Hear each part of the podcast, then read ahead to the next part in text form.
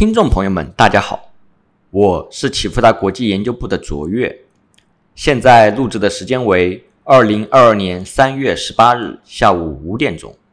今天为大家带来的是近期中国宏观经济、金融市场的新闻回顾与重点摘要。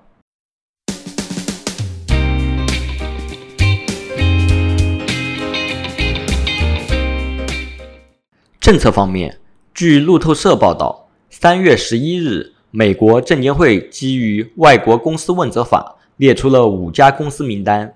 要求这些公司在三月二十九日之前对中国国资背景等信息做更进一步的披露，否则会被强制退市。这引发美国中概股、香港恒生科技股、恒生指数、中国 A 股的暴跌。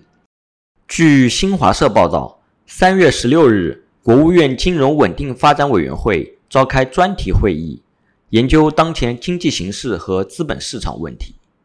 关于宏观经济运行，一定要落实党中央决策部署，切实振作一季度经济；货币政策要主动应对，新增贷款要保持适度增长。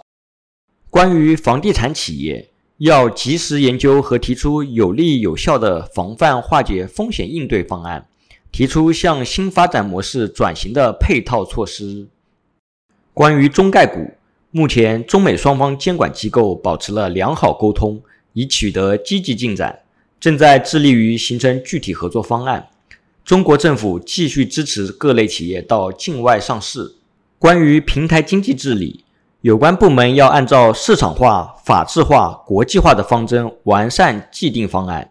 坚持稳中求进。通过规范、透明、可预期的监管，稳妥推进并尽快完成大型平台公司整改工作，红灯、绿灯都要设置好，促进平台经济平稳健康发展，提高国际竞争力。关于香港金融市场稳定问题，内地与香港两地监管机构要加强沟通协作。会议强调，有关部门要切实承担起自身责任，积极出台对市场有利的政策。慎重出台收缩性政策，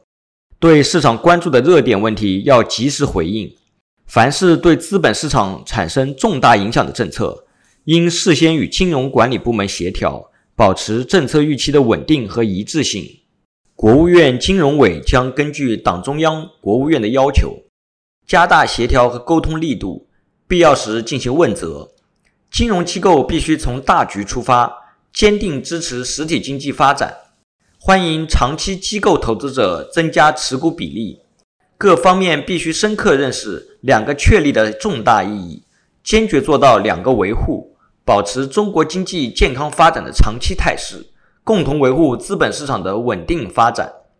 此次专题会议的召开，向市场释放了三个信号，即稳定宏观经济、稳定金融市场、稳定资本市场，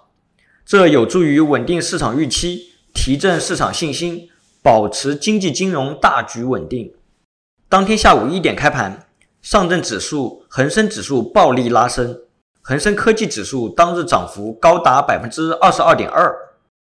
三月十七日凌晨，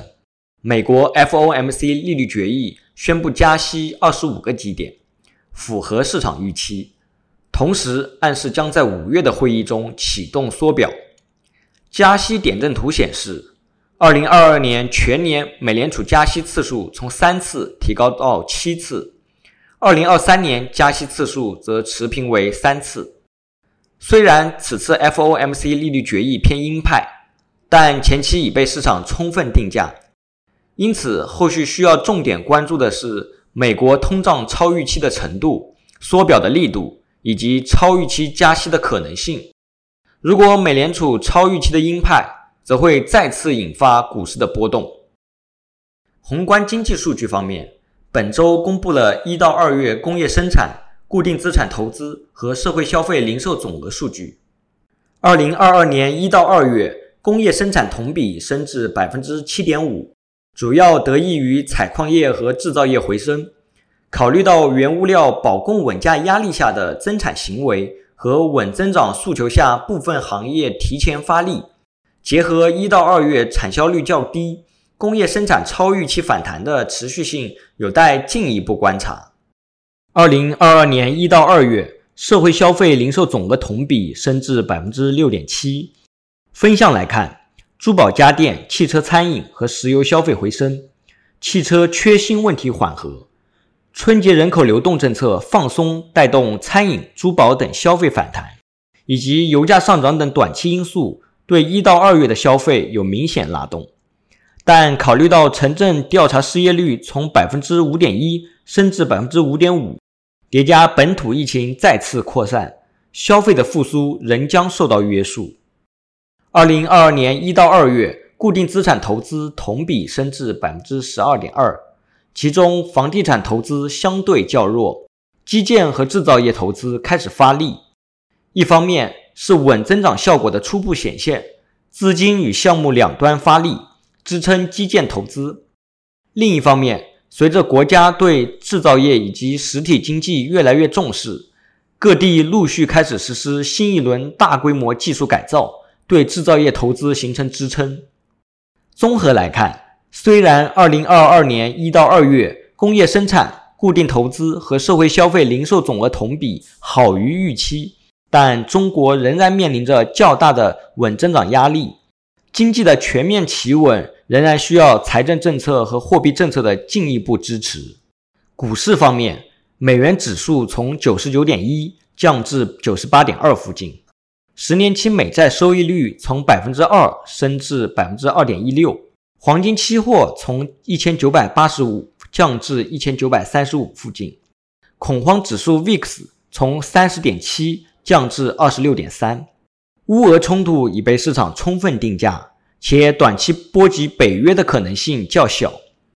叠加美联储加息预期落地，市场恐慌的情绪正在逐步的消退。截至二零二二年三月十八日，A 股创二百四十日新高的股票数量为四十家，与上周五持平；